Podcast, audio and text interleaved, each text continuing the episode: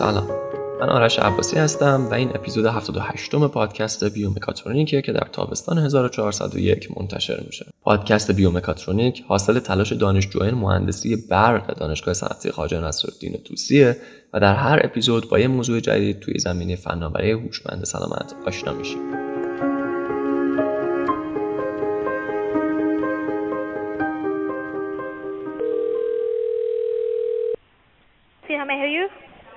Hi, um, I'd like to reserve a table for Wednesday the 7th. For seven people? Um, it's for four people. Four people when? Today? Um, next Wednesday at 6 p.m. Oh, actually, we here for like upper like uh, five people. For few, four people, you can come. How long is the wait usually to uh, be seated? For when tomorrow or weekday or? For next Wednesday, uh, the seventh. Oh no, it's not too busy. You you you can come for four people, okay? Oh, I gotcha. Thanks. Yeah.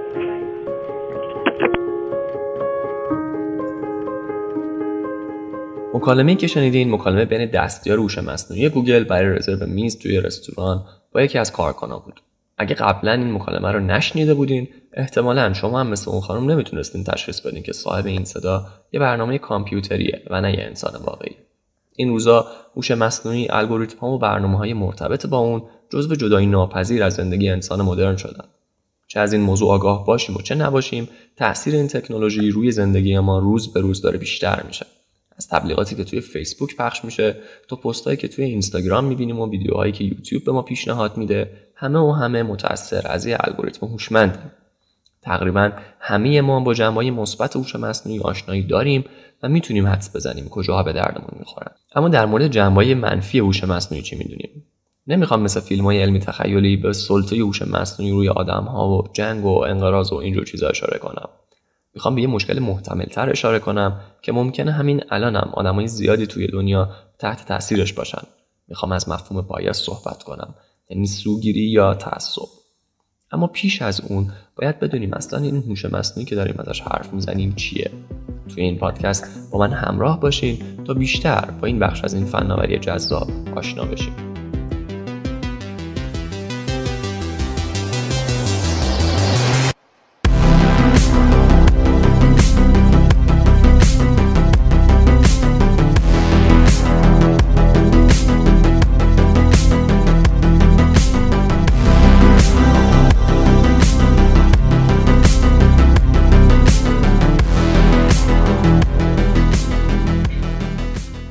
به طور کلی هوش مصنوعی فناوریه که با کمک اون میشه برنامه کامپیوتری تولید کرد که هوشمند باشن. یعنی رفتاری مشابه با انسان داشته باشن. طبق این تعریف سیستم های داره هوش مصنوعی باید بتونن محیط اطرافشون رو درک کنن یاد بگیرن و مهارت تصمیم گیری و حل مسئلهشون رو بهبود بدن. از اونجایی که هوش مصنوعی بدون وجود کامپیوترها و پردازندهای امروزی عملا بیمعنی به نظر می‌رسه پس باید یک مفهوم کاملا جدید باشه. مثلا مربوط به 20 سی یا نهایتا 100 سال گذشته باشه. ولی واقعیت چیز دیگه ایه شواهدی وجود داره که فلسفه باستان تقریبا از قرن چهارم پیش از میلاد مسیح یعنی چیزی حدود 2400 سال پیش در مورد تکنیک های ماشینی و سیستم های عددی فکر می‌کردن که در نهایت منجر به مفهوم انسان ماشینی بشه. توی کتاب معروف سفرهای گالیور که اوایل قرن 18 هم نوشته شده نویسنده به ابزاری به نام موتور اشاره می‌کنه که جزو اولین اشاره ها به فناوری مدرن و به ویژه کامپیوتره.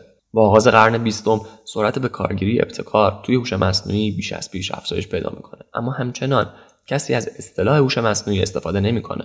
سرانجام در دهه پنجاه میلادی اتفاقی که باید میفته و پیشرفتهای زیادی از طرف محققای دانشگاهی در زمینه هوش مصنوعی انجام میشه. توی همین سال هاست که آلن تورینگ کتاب هوش و ماشین کامپیوتری رو منتشر می‌کنه و ایده بازی تقلید رو درش مطرح می‌کنه. پرسش اصلی این کتاب اینه که آیا ماشین ها می‌تونن فکر کنن یا نه. این طرح نهایتا منجر به آزمایش تورینگ میشه که هوش ماشینی رو اندازهگیری می‌کنه. توی سال 52 آرتور ساموئل که دانشمند کامپیوتر بوده برنامه کامپیوتری بازی checker رو طراحی می‌کنه. این اولین برنامه‌ایه که به شکل مستقل یاد می‌گیره که چطور بازی کنه. توی سال 55 جان مککارتی طرحی برای workshop ی به نام هوش مصنوعی ارائه می‌کنه. و همین دلیل استفاده از اصطلاح هوش مصنوعی به مککارتی نسبت داده میشه در دهه 80 اشتیاق شرکت های خصوصی و سازمان های دولتی برای سرمایه گذاری در زمینه توسعه فناوری های مرتبط با هوش مصنوعی رنگ میبازه و سرمایه گذاری ها به شدت کاهش پیدا می‌کنن. توی سال 97 شرکت IBM از ربات دیپ بلو رونمایی می‌کنه. این ربات شطرنج باز اولین رباتیه که موفق میشه استاد بزرگ شطرنج جهان یعنی گری کاسپاروف رو شکست بده. دهه اول هزاره جدید با سر بیشتر شروع میشه. شرکت هوندا ربات آسیمو رو معرفی می‌کنه که ربات انسان نماست. اسپریت فضاپیمای اکتشافی رباتیک ناسا و اپورتونیتی سطح سیاره سرخ رو بدون دخالت انسان کاوش می‌کنند. در سال 2009 شرکت گوگل یک اتومبیل بدون راننده طراحی می‌کنه. از سال 2010 سرعت پیشرفت به طرز چشمگیری افزایش پیدا می‌کنه. اندرو انجی به کمک همکار خودش که از محققای گوگل بودن یه شبکه عصبی بزرگ متشکل از 16 هزار پردازشگر رو آموزش میدن تا تصاویر گربه ها رو بدون هیچ اطلاعات قبلی و صرفا با نشون دادن 10 میلیون تصویر بینا از ویدیوهای یوتیوب تشخیص بده. آلفاگو از دیپ مایند گوگل یک برنامه کامپیوتریه که بازی بزرگ گو انجام میده. و می‌تونه قهرمان های مختلف رو شکست. بده اینا صرفا یک مروری خیلی خلاصه و البته ناقص از بعضی از رویدادهای کلیدی در زمینه هوش مصنوعی بود.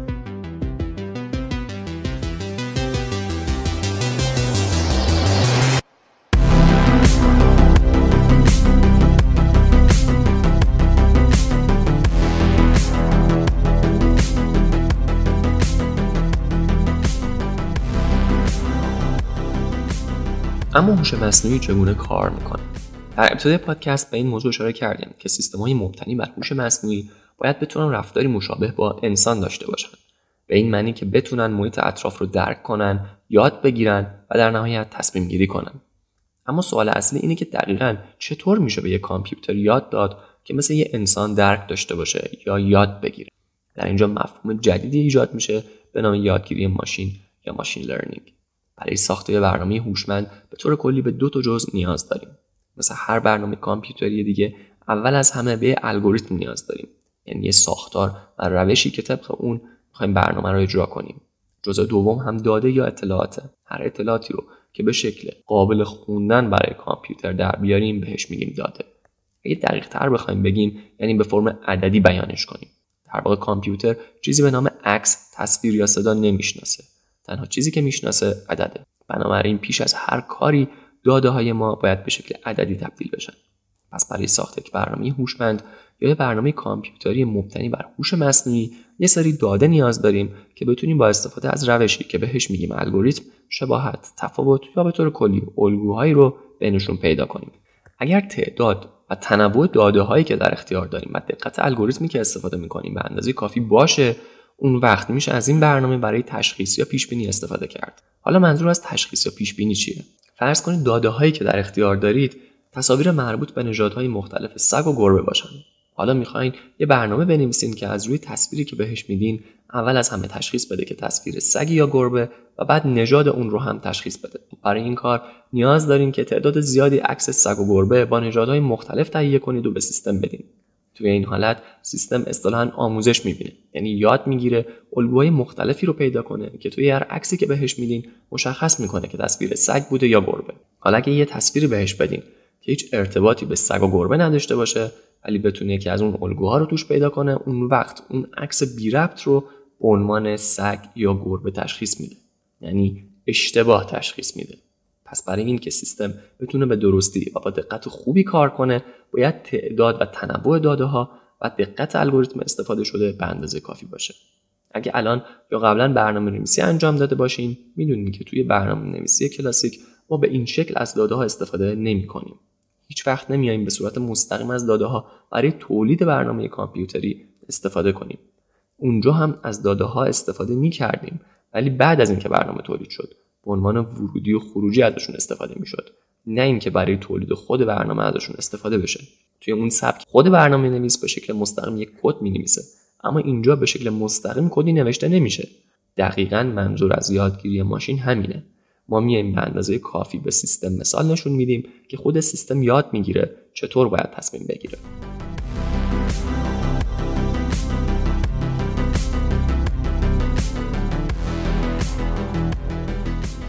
راه های زیادی برای ساخت برنامه هایی وجود داره که خودشون بتونن آموزش ببینن ولی تقریبا همه اونها به سه دسته تقسیم میشن یادگیری با نظارت یادگیری بدون نظارت و یادگیری تقویتی اجازه بدین با یه مثال تفاوت الگوریتم رو توضیح بدم فرض کنید مجموعی داریم از اطلاعات هزاران بیمار شامل قد، وزن، جنسیت، نژاد، میزان فعالیت روزانه، سابقه بیماری و غیره. حالا می‌خوایم ارتباطی بین بیماری های مختلف با شرایط بیمارها پیدا کنیم. در یادگیری بدون نظارت صرفا اطلاعاتی که از بیماران در اختیار داریم به برنامه کامپیوتری میدیم و خود برنامه با تحلیل اطلاعات بیمار الگوهای مشابه رو استخراج می‌کنه. به این ترتیب بدون دخالت پزشک میشه ارتباط بین بیماریهای خاص رو با اطلاعات موجود به دست آورد. حالا فرض کنید پزشکان به دنبال یه بیماری خاص باشن. به این ترتیب بیماران رو به دو دسته تقسیم می‌کنن. دسته اول کسایی که دارای بیماری مورد نظر هستند و دسته دوم کسایی که اون بیماری رو ندارن. حالا با دادن اطلاعات هر بیمار به برنامه کامپیوتری و مشخص کردن بیمار یا سالم بودن فرد که اطلاعاتش به برنامه داده شده به سیستم یاد میدن که الگوهای مرتبط با بیماری مورد نظر رو پیدا کنه. در این حالت برخلاف یادگیری بدون نظارت پزشک در نتیجه نهایی نقش داره. اما یادگیری تقویتی. حالا فرض کنید پزشکان می‌خوان یه الگوریتم طراحی کنن برای توصیه برنامه های درمانی. در این حالت مصرف هر داروی نتیجه در بر داره و نتیجه اون مهمه. پس در اینجا علاوه بر داده های اولیه بازخورد یا فیدبک هم به سیستم اعمال میشه. این روش از روی کردی تکرار شونده برای جمع آوری بازخورد در مورد اینکه مؤثرترین داروها و درمانها کدومن استفاده می‌کنه. در نهایت این داده ها با مشخصات هر بیمار برای ایجاد برنامه درمانی ویژه و بهینه اونها مقایسه میشه. همین که درمان پیشرفت می‌کنه و برنامه بازخورد بیشتری دریافت می‌کنه می‌تونه به طور مداوم برنامه رو برای هر بیمار بروز کنه.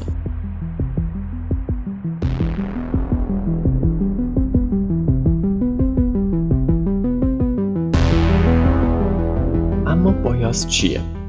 اگه بخوایم در مورد مفهوم بایاس به صورت کلی صحبت کنیم باید از واژه سوگیری به عنوان معادل فارسی استفاده بشه. توی دنیای واقعی تمام وسایلی که به شکل انبوه تولید میشن مناسب افرادی هستند که به لحاظ فیزیکی و ظاهری حول و حوش یه میانگینی قرار می‌گیرن. مثلا اکثر آدما قدشون توی یه رنج مشخصه یا اینکه 90 درصد آدما راست دست هستن. اگر شما قدتون از یه مقداری کمتر و یا بیشتر باشه یعنی که چپ دست باشین ممکنه به راحتی بقیه آدم ها نتونین از این وسایل استفاده کنین. در واقع شما به همین سادگی جزء یه اقلیت محسوب میشین که ممکنه تحت تاثیر تبعیض قرار بگیرین و اون راحتی و آسایشی که بقیه دارن رو نداشته باشین. مثلا توی فرم ثبت نام کنکور نیاز به ذکر اینکه راست دست هستین نیست. ولی اگه چپ دست باشید حتما باید اعلام کنید تا یه صندلی مخصوص چپ دست ها بهتون بدن. حتی بعضی از فرهنگا توی دورانی چپ دست بودن رو عیب می‌دونستن و تلاش می‌کردن به زور هم که شده اون بچه رو از کوچیکی عادت بدن که با دست راست کار کنه یا اینکه توی بزرگسالی بابت چپ دست بودن سرزنش و مسخره می‌شده. بگذریم خب حالا اینا چه ربطی به هوش مصنوعی داره اگه داده های استفاده شده توی سیستم های هوش مصنوعی نشأت گرفته از الگوی رفتاری انسانی باشن اون وقت میشه انتظار داشت که رفتارهای تبعیض‌آمیز انسانی هم توی خروجی این سیستم ها دیده بشه مثلا آدم ها توی کشورهای مختلف دنیا سال هاست که دارن برای کمرنگ کردن نابرابری نژادی، جنسیتی، قومی، مذهبی تلاش می‌کنن. اگه داده استفاده شده توی این سیستم ها داره نشونه از تبعیض باشه اون وقت این سیستم ها به درستی کار نمی‌کنن و توی اونها هم میشه رد پای از سوگیری رو دید. فرض کنید شما طبق یه دستبندی به عنوان یک اقلیت محسوب بشید. مثلا اقلیت نژادی باشین یا به خاطر ملیتتون یا صرفا جنسیتتون توی یه دستبندی قرار بگیرین که تعداد اعضای اون دسته نسبت به بقیه دسته ها خیلی کمتره توی این حالت طبیعتا اطلاعاتی که از شما و امثال شما وجود داره خیلی کمتر از آدمایی که توی دسته های دیگه هستن. اما واقعا تو چه اندازه نیاز هست که روی این مسئله مانور داده بشه و برای حلش وقت و هزینه صرف بشه؟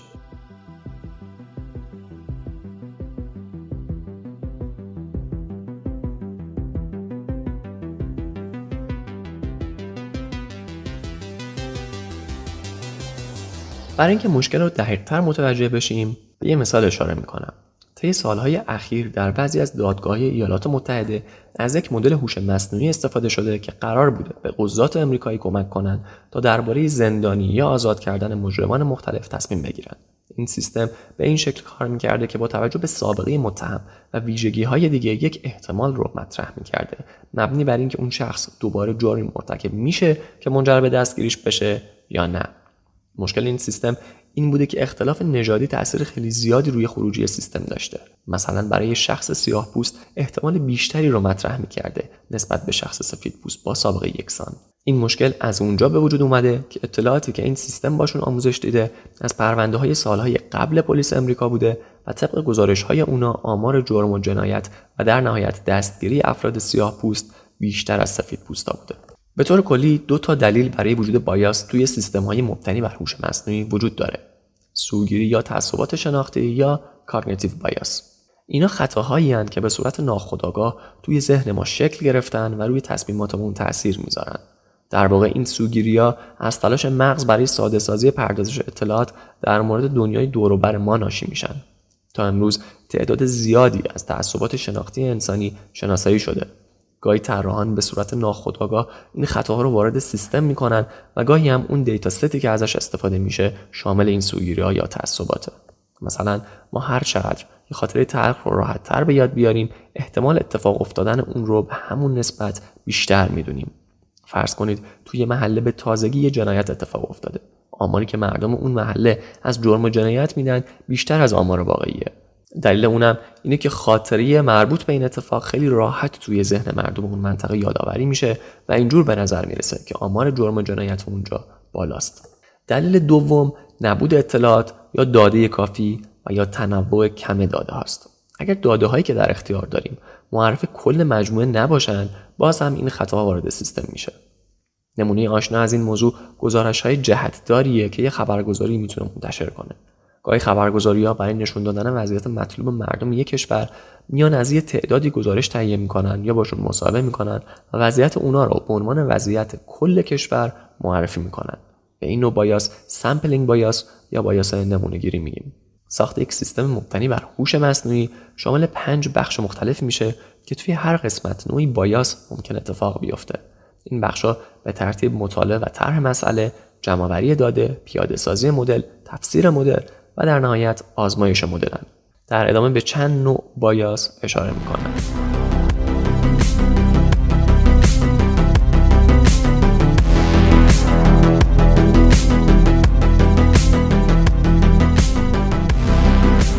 design bias یا bias طراحی زمانی اتفاق میفته که داده هایی که جمع آوری شده معرف کل مجموعه نباشه و نتونه جامعه هدف رو به درستی معرفی کنه. مثلا مدل های یادگیری ماشینی که برای موتور جستجوی گوگل استفاده شده بودند در ابتدا نمی‌تونستند به درستی بین تصویر انسان و گوریل تمایز قائل بشن ولی برای تشخیص انسان از پاندا به راحتی عمل می‌کردند این مشکل از اونجا می اومد که توی داده هایی که به سیستم داده بودند تعداد عکس های گوریل ها نسبت به مجموعه دیگه مثل آدم و پاندا خیلی کمتر بود. در واقع گوریل ها جزو اقلیت بودند نوع دیگه از bias وجود داره به نام exclusion bias توی این حالت طراح یک سری داده رو به دلیل اینکه فکر می‌کنه تأثیری توی عملکرد سیستم نداره حذف می‌کنه. فرض کنید یک سری داده دارید از یک فروشگاه توی استرالیا و نیوزلند بعد از بررسی داده ها متوجه میشین که 95 درصد مشتریا از استرالیا هستند. با این تصور که مکان فروشگاه می‌تونه بی تأثیر باشه اون رو از داده ها حذف می‌کنید. اما با این کار سیستم نمی‌تونه تفاوت بین مشتری استرالیایی و نیوزلندی رو متوجه بشه. مثلا نمی‌تونه بفهمه که توی این دوتا کشور هزینه خرید اینترنتی با هم متفاوته و این می‌تونه یکی از دلایل تعداد بسیار پایین مشتری های نیوزلندی در برابر مشتری های استرالیایی باشه. سوگیری بقایا سروایورشپ بایاس زمانی به وجود میاد که طراح فقط نمونه های رو انتخاب می‌کنه که از یه فرایند انتخابی برگزیده شدن. یه مثال خوب بررسی هواپیماهای بازگشته از مأموریت در جنگ جهانی دومه. زمانی که از مهندسای ارتش خواسته شد که ضعیفترین نقاط هواپیماهای جنگی رو شناسایی کنند اونا فقط نقاط گلوله خورده روی جنگنده هایی که برگشته بودند پایگاه رو بررسی کردند. در حالی که بررسی هواپیماهایی که سقوط کرده بودند می‌تونست اطلاعات خیلی بیشتری بهشون بده. در واقع اونا مهمترین داده ها رو برای بررسی حذف کرده بودند. سوگیری علت و معلولی یا کاز افکت بایاس که رایج ترین بایاس در تجزیه و تحلیل داده ها به شمار میاد. این حالت زمانی اتفاق میفته که همبستگی با علیت اشتباه میشه سال 1980 تحقیقی در مورد جرم و جنایت توی نیویورک انجام شد. محققا بعد از مدتی متوجه ارتباط قوی بین میزان فروش بستنی و نرخ جرم و جنایت توی سطح شهر شدن. آیا واقعا میشه نتیجه گرفت که خوردن بستنی باعث بروز این مشکلات میشه؟ در واقع منطقی تره که اینجور بگیم نرخ جرم و جنایت در فصلی که فروش بستنی بیشتره یعنی تابستون بیشتره در هر صورت برداشت اولیه به هیچ وجه قابل قبول نیست.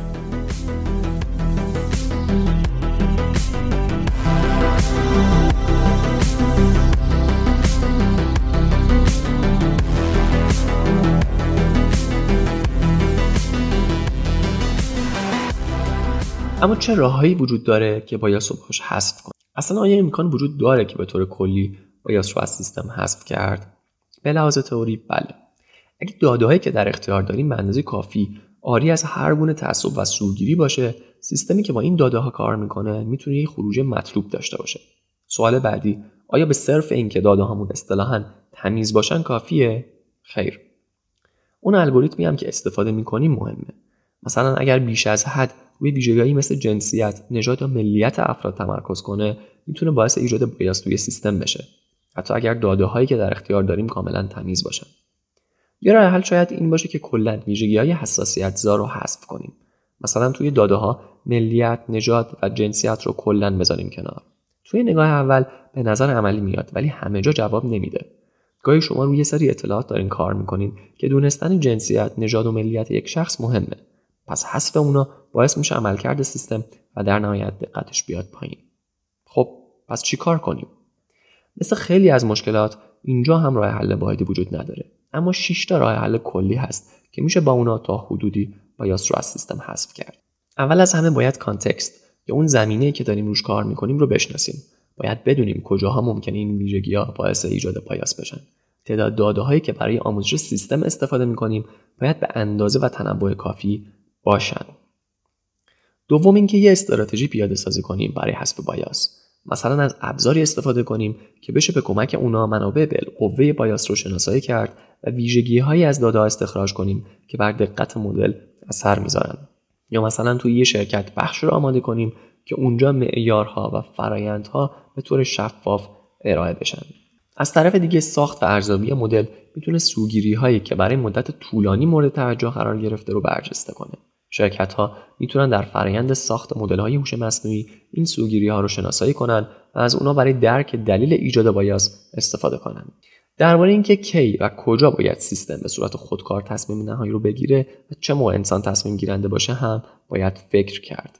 از طرف دیگه میشه از متخصصا و کارشناسا توی های مختلف مثل اخلاق و جامعه شناسی استفاده کرد تا به ظریفترین نکات هم توجه بشه.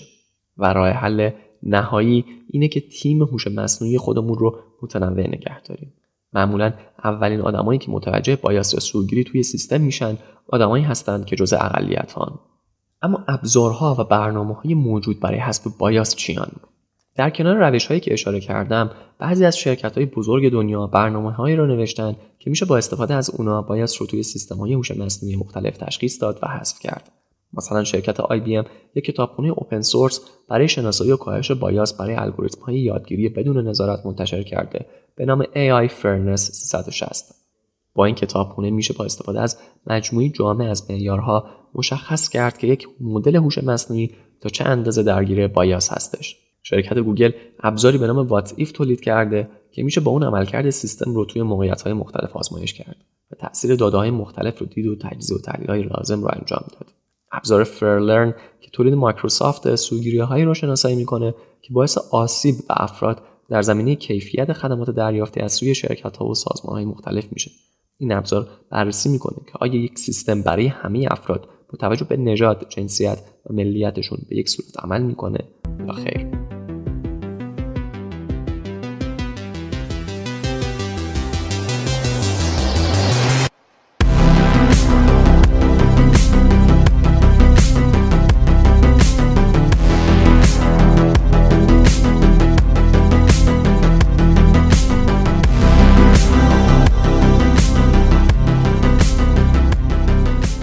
این بود اپیزود 78 م از پادکست بیومکاترونیک. تو این قسمت به صورت مختصر با هوش مصنوعی و مفهوم اون تاریخچه اون انواع روش های پیاده سازی مدل های هوش مصنوعی تعریف بایاس و انواع اون راه های حذف بایاس و در نهایت ابزارهای مورد استفاده در این زمینه آشنا شدیم.